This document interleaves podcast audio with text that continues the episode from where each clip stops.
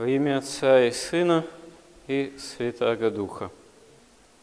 Опыт жизни христианской свидетельствует, что человек по отношению к Богу – существо немощное. Мы ограничены и тем, что сами по себе не являемся жизнеподателями, потому что жизнеподатель – это Бог, Творец. И большая проблема в том, что мы наследуем так называемый первородный грех, то есть еще от прародителей рода человеческого наследуем поврежденность человеческой природы грехом. Но беда в человека еще в том, что в эту вот греховную поврежденность с момента грехопадения Адама и Евы входит еще и страсть гордости, которая фактически человека против Бога часто поднимает, потому что такой, можно сказать, бытийный парадокс самой нашей жизни именно в том, что спасение уже осуществлено во Христе, победа над грехом и над смертью, но чтобы усвоить спасение во всей полноте во Христе, нужно справиться с собственной гордыней в том числе же, помимо прочих греховных склонностей. А гордыня, она здесь является главным таким средостением греховным, можно сказать, главной проблемой по отношению к спасению. Потому что, ну что мешает человеку, нам быть спасенными, когда в Бога человеке Христе, в Спасителе уже спасение осуществилось. То, что человеком действительно невозможно, осуществилось в Бога человеке Христе во всей полноте, благодаря Его крестной жертве, благодаря Его воскресению. Но, как один из святых сказал, добродетель не груша, в одночасье не съешь, не скушаешь.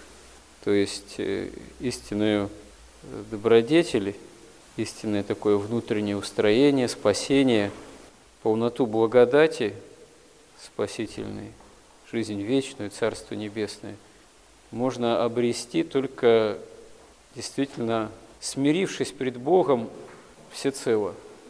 И вот здесь оказывается, что это действительно очень непростая задача, потому что против Бога в нас вот эта наша вот эта собственная гордыня, она воюет ежечасно, постоянно. Потому что, несмотря на всю нашу такую вот греховную болезненность, несмотря на все наши немощи, несмотря на смертность нашего существа, мы все время о себе чего-то мним. Наше собственное «я», оно очень много для нас действительно значит и восстает против Бога, даже когда мы, считая себя верующими людьми, допустим, начинаем мыслить что-то о вере, о спасении, о православии, у нас обычно получается я и, там, я и Бог, я и спасение, я и церковь, я и молитва, как мне быть, как что – какой молитвой молиться, так сказать, кому обращаться там. А должно, по большому счету, иначе немного быть. Должно быть, в первую очередь, Бог на первом месте. Бог и я. Бог и моя греховность. Бог и как мне спастись. Как молитва мытаря, Божьей милостив будем мне грешному. Какой молитвой молиться?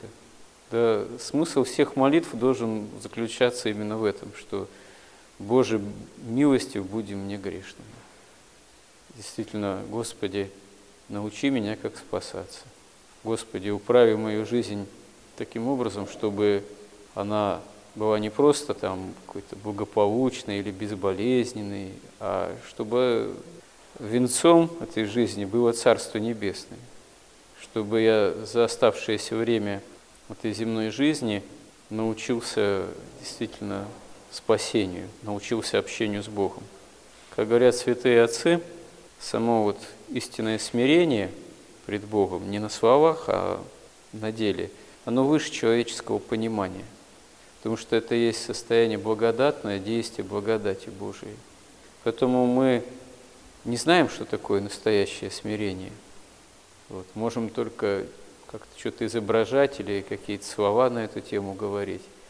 Но не зная, что это такое на самом деле, действительно нужно к этому стремиться, потому что во всей полноте мы этого не знаем, но есть образец смирения, сам Христос, Его святые.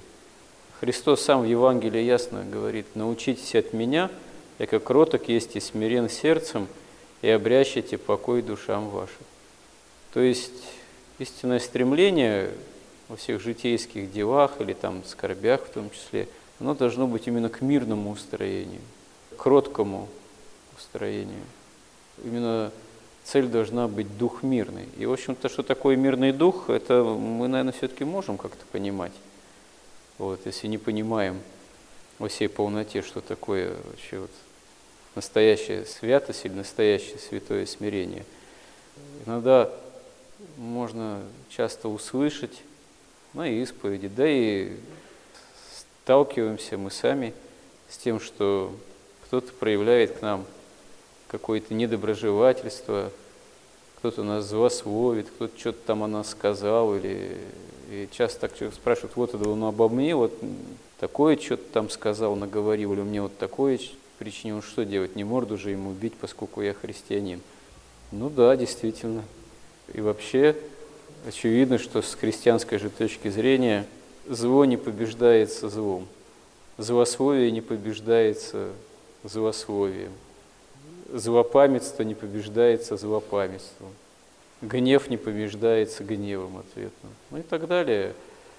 А вот понудить себя не проявить гнев, не ответить злословием на злословие, и не ответить чем-то недобрым на недоброе, это уже действительно, если с Божьей помощью, по вере, уже духовное делание, уже попытка христианской жизни – потому что истинно можно научиться настоящему смирению, кротости, мирному духу, только вот понуждая себя к этому. Пусть и не очень хорошо получается, но если видим, что не очень хорошо получается, то совершенно естественно тогда у Бога просить, потому что и здесь, опять же, то, что человеку невозможно, возможно Богу, а Собственно говоря, суть духовной жизни – это именно вот в обращенности к Нему, во взыскании Его помощи, не только вот в устроениях там земных дел, а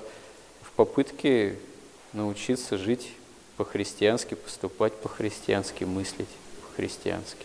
Помоги нам в этом, Господи. Аминь.